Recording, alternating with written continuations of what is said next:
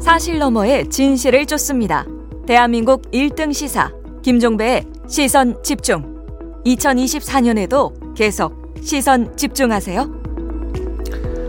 네, 사법농단 의혹으로 재판에 넘겨졌던 양승태 전 대법원장에 대해서 1심 재판부가 무죄 판결을 내렸습니다. 간단히 정리하면 사법농단은 없었다라는 취지의 판결로 해석할 수밖에 없는데요. 이 판결 어떻게 평가하는지 아, 이분 연결해서 이야기 나눠보겠습니다. 사법농단 의혹을 세상에 알린 분인데요. 판사 출신의 이탄희 민주당 의원입니다. 나와 계시죠? 예, 안녕하세요. 네, 의원님. 지금 양승태 전 대법원장에게 적용된 혐의가 모두 47개였는데 47개 혐의 모두 무죄라고 판단을 했다는 거 아닙니까? 이른바 통무죄 이렇게 표현을 하던데 예상하셨습니까? 이렇게까지 판결할 줄? 일단 제가 곁가지 몇 개를 좀 정리하고 시작했으면 좋겠는데요. 네. 첫 번째로는 법원이 판결문을 지금까지도 공개하지 않고 있습니다. 어, 그래요? 제가 어제 확인했을 때 내부 전산망에도 등록을 안 했던데요. 네. 지금 주말에 모든 방송 일간지 다 이 사건으로 도배되고 있지 않습니까? 그렇죠. 근데 우리 취재하신 언론인들 포함해서 누구도 판결문을 보지 못하고 있어요. 저도 못 봤어요. 어, 어. 그래서 제가 오늘 드리는 말씀은 일단 보도가 만일 사실이라면 음. 하는 전제에서 말씀을 드릴 수밖에 없는 이런 네네. 상황인데요. 네. 하여튼 법원이 빨리 판결문을 공개해야 된다. 잠깐만 의원님. 근데 그럼 보통 판결 나고 바로 그러니까 공개합니까? 이전에 그렇죠. 음. 판결문 원본으로 선고하는 게 원칙이거든요. 예. 두 번째는 네. 이번 양승태 1심 무죄가 사법농단 실체가 없었다. 이것은 이 판결 내용에도 반합니다. 음. 그렇지 않고요. 보도된 이번 무죄 판결 내용에 따르더라도 재판 개입은 사실로 드러난 부분이 많습니다. 네. 다만 이제 형사적으로 무죄를 물었, 아, 무죄 판결 선고했다. 이거에 대해서 지금 논란이 되고 있는 상황이고요. 음.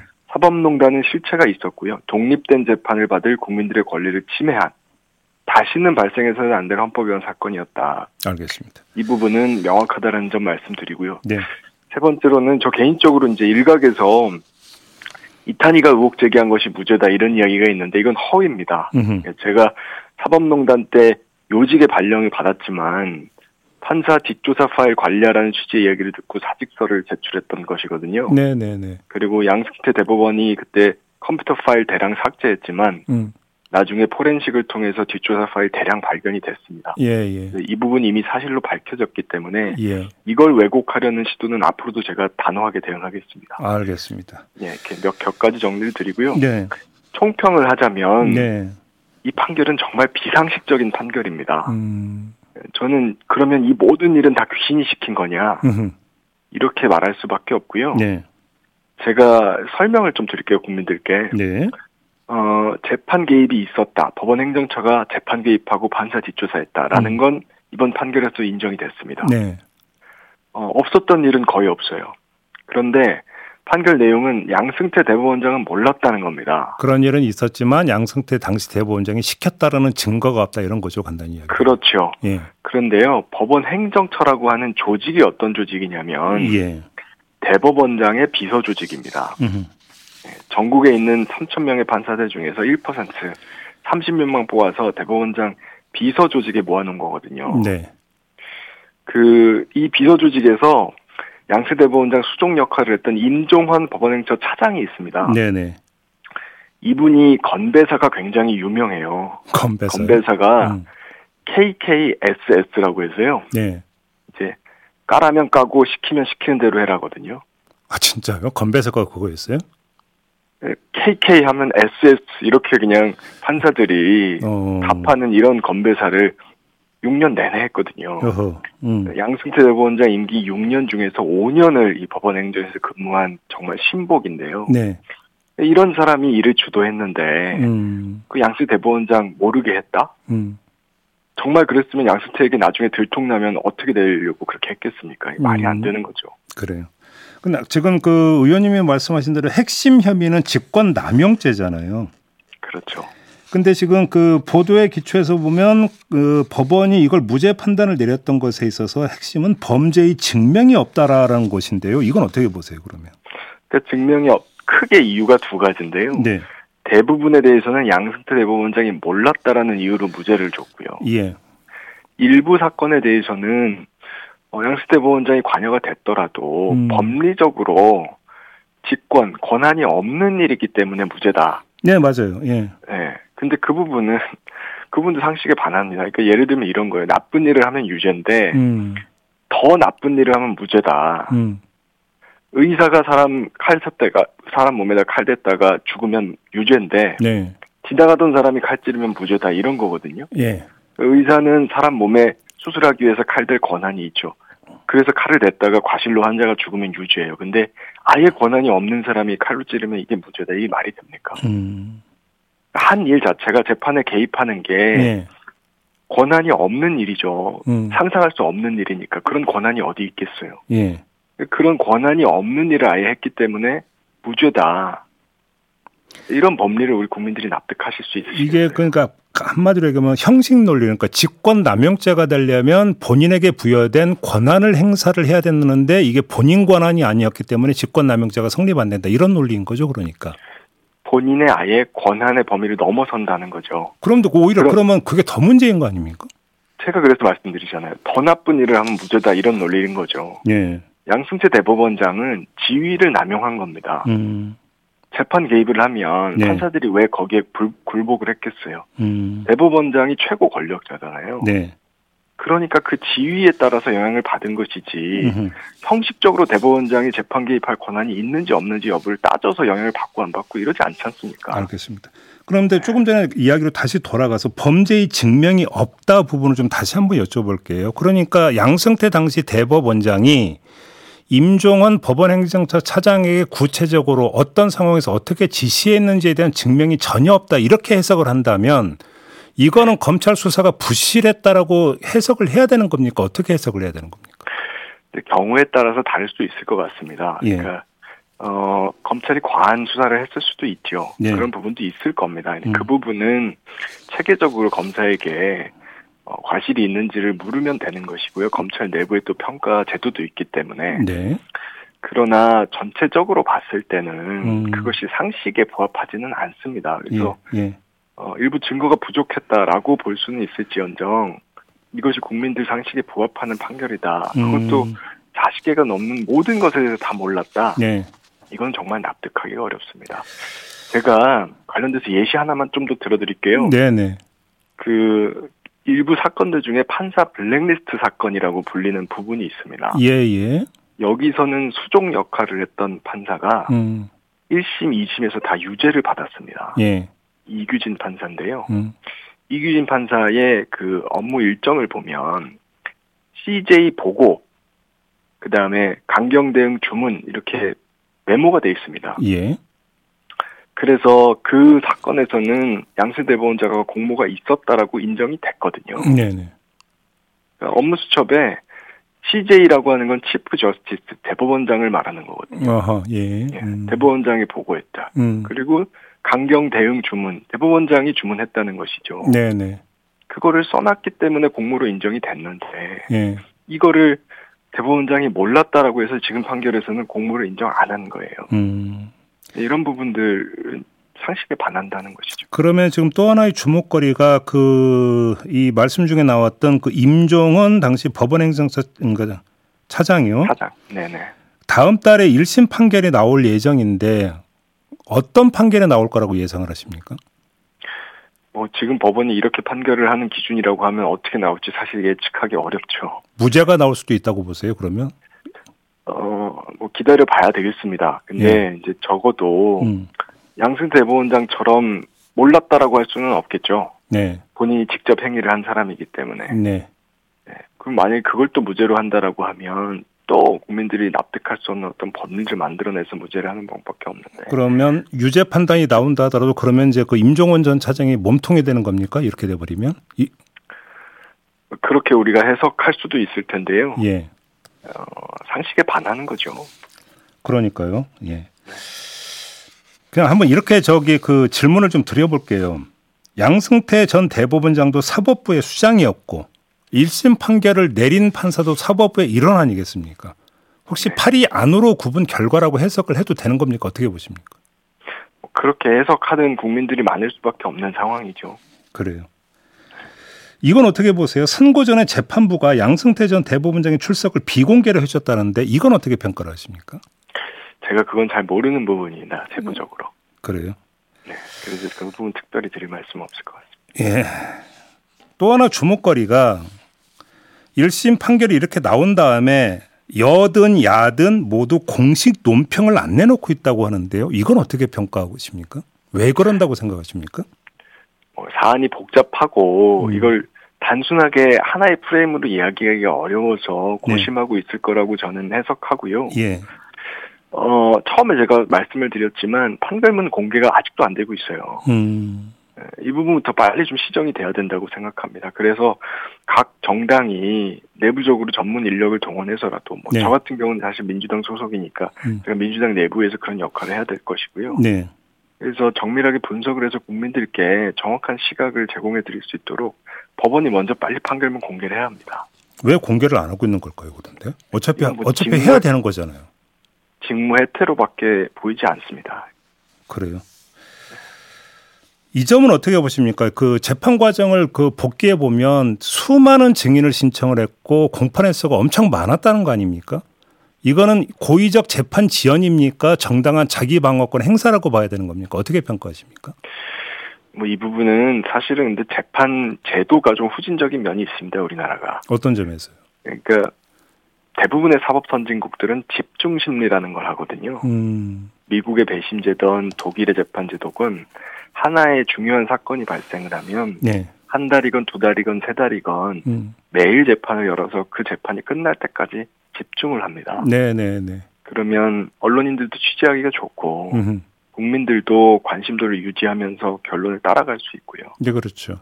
우리는 그렇게 재판을 하지 못하고 있는 좀 후신적인 구조에서 나오는 면도 좀 있습니다. 왜 못합니까? 그게 판사 수가 부족해서 그런 겁니까?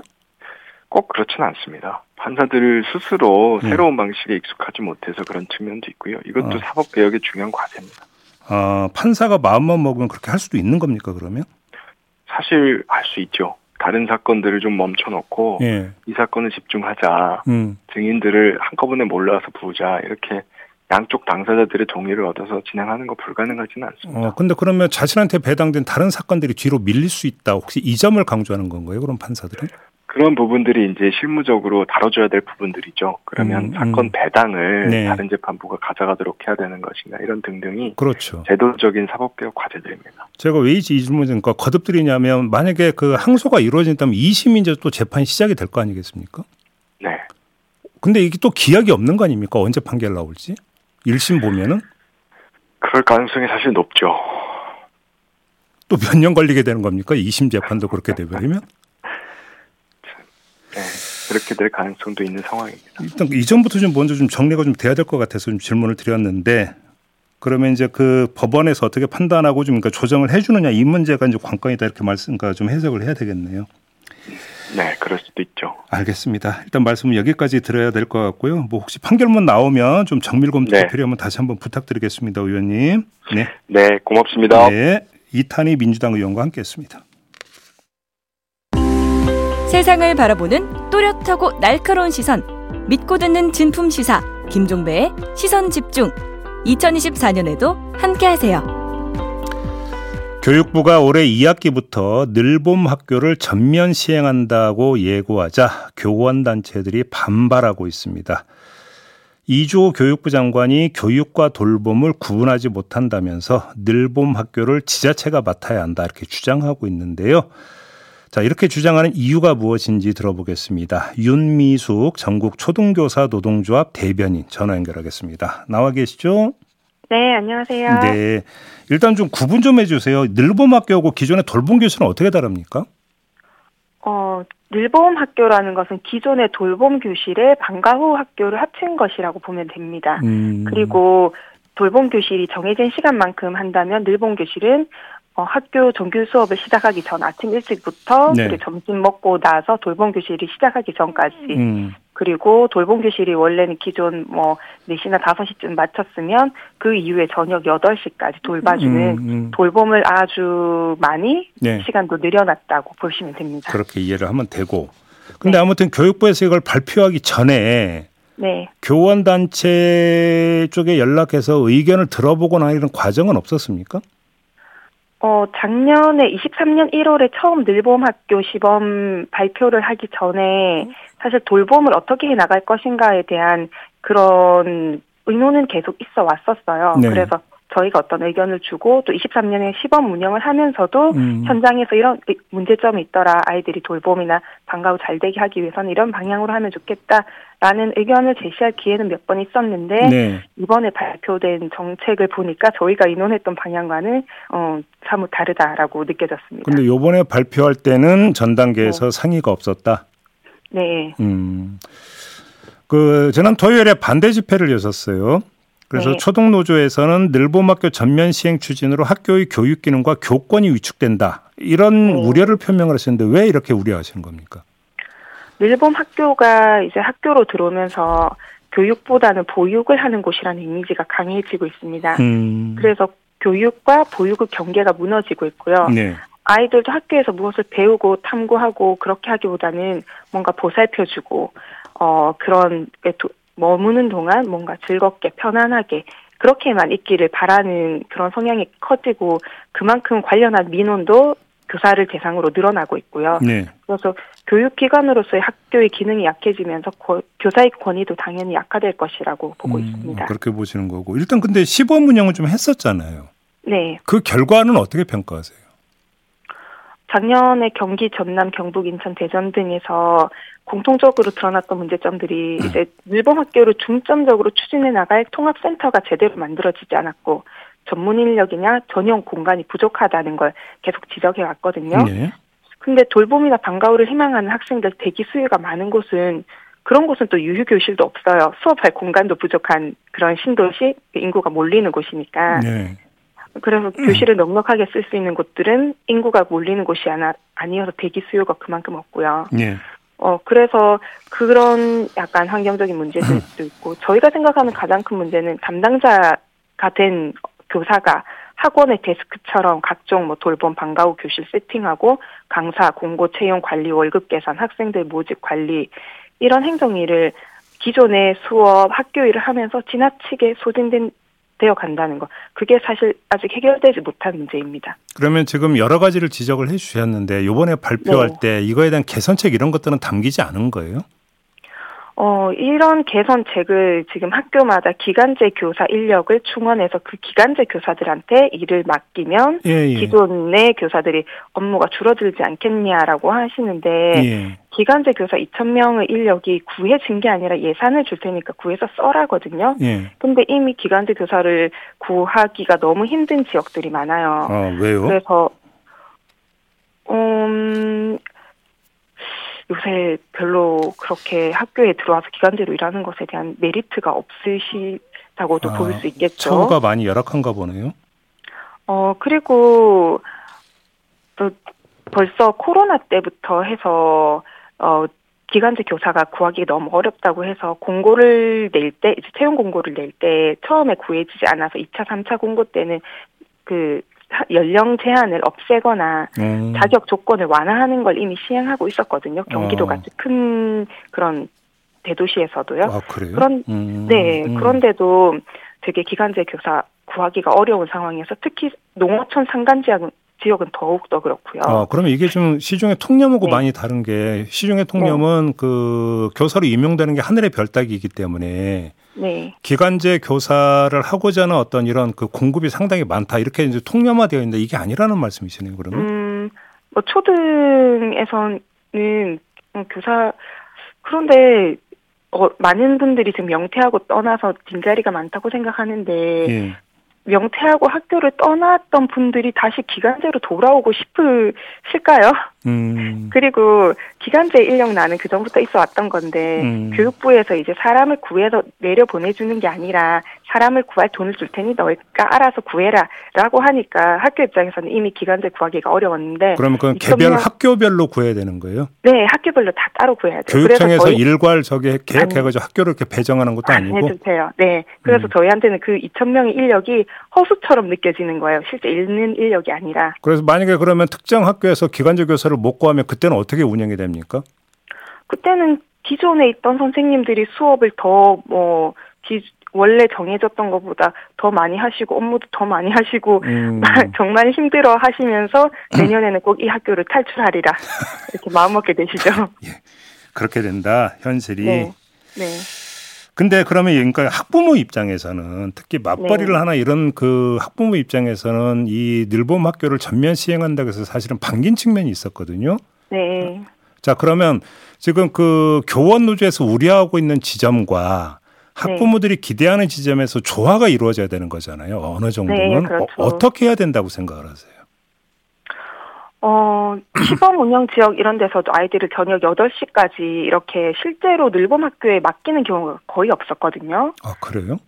네, 저도 아, 아이가 이제 초등학교에 입학을 하는 나이인데 네. 저 같아도 맞벌이 때문에 너무나 돌봄이 절실하지만 음. 아이를 늦게까지 학교에 남겨두고 싶진 않아요. 해지고 나면 학교가 무섭거든요. 아, 책벌장도 아, 딱딱하고 예, 예 불편하고 예, 예, 복도도 너무 춥고 예. 하지만 일을 하다 보면 뭐 출장이나 이런 불가피한 일이 생기기도 하는데 그럴 때 집 근처에서 쉽게 맡기고 찾아올 수 있는 좀 그런 돌봄 공간이 있으면 좋겠다 생각이 들고요. 음. 이미 지자체에서 운영하고 있는 지역 안동센터들이라든지 동네 그런 돌봄 센터들이 있고 음. 서울의 경우에는 우리 동네 키운 포털 사이트 이런 게 잘 돼 있어서 단기적으로 돌봄이 필요할 때도 어, 그 전날이나 이렇게 신청하면 보낼 수가 있어요. 음. 그런 돌봄 공간을 지자체에서도 많이 제공하고 학부모들에게 정보를 많이 알려주면 좋겠습니다. 그러니까 이게 좀 이제 그 기존 지역에 있는 어떤 그 이 돌봄 시설 이런 거고 좀 연계를 해서 탄력적으로 운영해야 되는데 이걸 전부 다 학교 쪽으로 지금 몰아가고 있다 이런 말씀이신가요? 네, 그렇죠. 아이들이 뭐 가끔 돌봄이 필요한 경우도 있을 텐데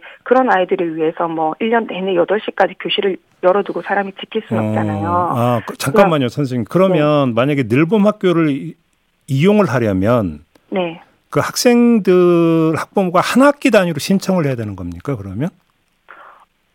거의 그렇죠. 돌봄 교실 같은 경우에도 한번 신청을 해 놓으면 네. 이제 쭉 다녀야 되고 빠지면 다음에 다시 넣기가 어렵고 그렇죠. 인력 계획이란 게 저희가 또 공무원이든지 공무직이라든지 음, 이런 분들은 음. 뭐 한두 달 이렇게 인력을 쓰는 게 아니기 때문에 예. 지속적으로 열어놓을 는 그런 상황을 생각하고 하는 거니까. 그러면 그래서 단기 돌봄이나 우발적인 돌봄 이런 것들은 지금 학교에서는 전혀 그럼 수용이 안 된다는 얘기네요, 또. 그렇게 아주 좀 유연하게 대처하기가 어려운 상황입니다. 음, 그래요. 네. 그래서 저희가 지자체에서 이미 기존에 있는 돌봄 인프라들을 많이 활용해서 네. 학부모들한테 뭐 급할 때는 이렇게 쓸 수 있다고 안내해 주면 음. 그런 곳들도 많이 활성화를 시키면 좋겠다는 생각을 하죠. 그러면 지금 그 선생님의 말씀을 종합을 하면 돌봄 사업의 주체를 학교보다는 지자체 쪽으로 가야 되는 거 아니냐 이런 말씀이신 것 같은데 맞습니까? 네. 그렇습니다. 그래서 이제 지자체가 운영하고 있는 돌봄 시설이나 이런 것들을 우선적으로 운영을 하면서 네. 학교 돌봄 기능과 이게 연계해서 탄력적으로 좀 그러니까 조정이 돼야 되는데 너무 일괄적이다, 일률적이다 이런 말씀이신가요? 네, 그렇죠. 기존의 학교에서 돌봄도 이미 안정적으로 이루어지고 있는 부분이 있고 예. 그런 부분은 이미 충실히 기능을 하고 있으니까 예. 그 외에 저녁 시간에 더 늦어지는 시간 음. 이런 걸 학교에서 수용하려고 하지 말고 지역 어, 왜 그런 인력을 이용하면 좋겠다. 교육부에서 이런 늘봄학교 전면 시행 카드를 들고 나온 이유는 그러니까 지역 돌봄 시설이 너무 부족하기 때문이다. 혹시 이렇게 해석을 해야 되는 거 아닐까요? 그것보다는 그 외에 뭐 지방 교육 재정이라든지 음. 그런 여러 가지 상황이 있고 또 이 늘봄 사업이란 이런 게 이제 정부의 기조에 맞추다 보니까 음. 좀더 교육부 쪽으로만 음. 강요한 강조하는 그런 부분이 있다고 봅니다. 아, 아 교육부 쪽으로만 강요를 했다. 그러니까 정부 전체 네. 차원에서 볼 때. 네. 음, 지자체는 뒷짐지고 있고. 네. 알겠습니다. 아무튼 뭐 그 좋든 싫든 그러니까 준비는 해야 될 것 같은 학교에서는 좀 움직이고 있습니까? 학교에서는 지금 3월 4일 계약을 준비해서 음. 일본 교실은 뭐 이제 한다고 했으니까 음. 어떻게 운영할지 선생님들이 되게 고민도 많이 하고 저 이번에 교육 발표가 너무 늦게 나는 바람에 정말 동동거리면서 준비하고 계세요. 알겠습니다. 네. 자 말씀 여기까지 들어야 될 것 같네요. 고맙습니다. 네, 수고하세요. 네, 윤미숙 전국 초등교사 노조 대변인과 함께했습니다. 김종배의 시선 집중 2부 마무리하고 8시 3부로 이어갑니다. 3부에서는 오늘 탈당 선언을 예고한 권은희 국민의힘 의원과 인터뷰가 예정되어 있습니다. 잠시만요.